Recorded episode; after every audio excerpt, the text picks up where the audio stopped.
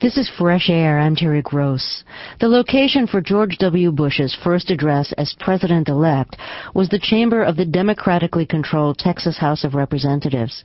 Bush said he chose that location because it's the home of bipartisan cooperation. He said, the spirit of what he's seen in that hall is what is needed in Washington. Good luck.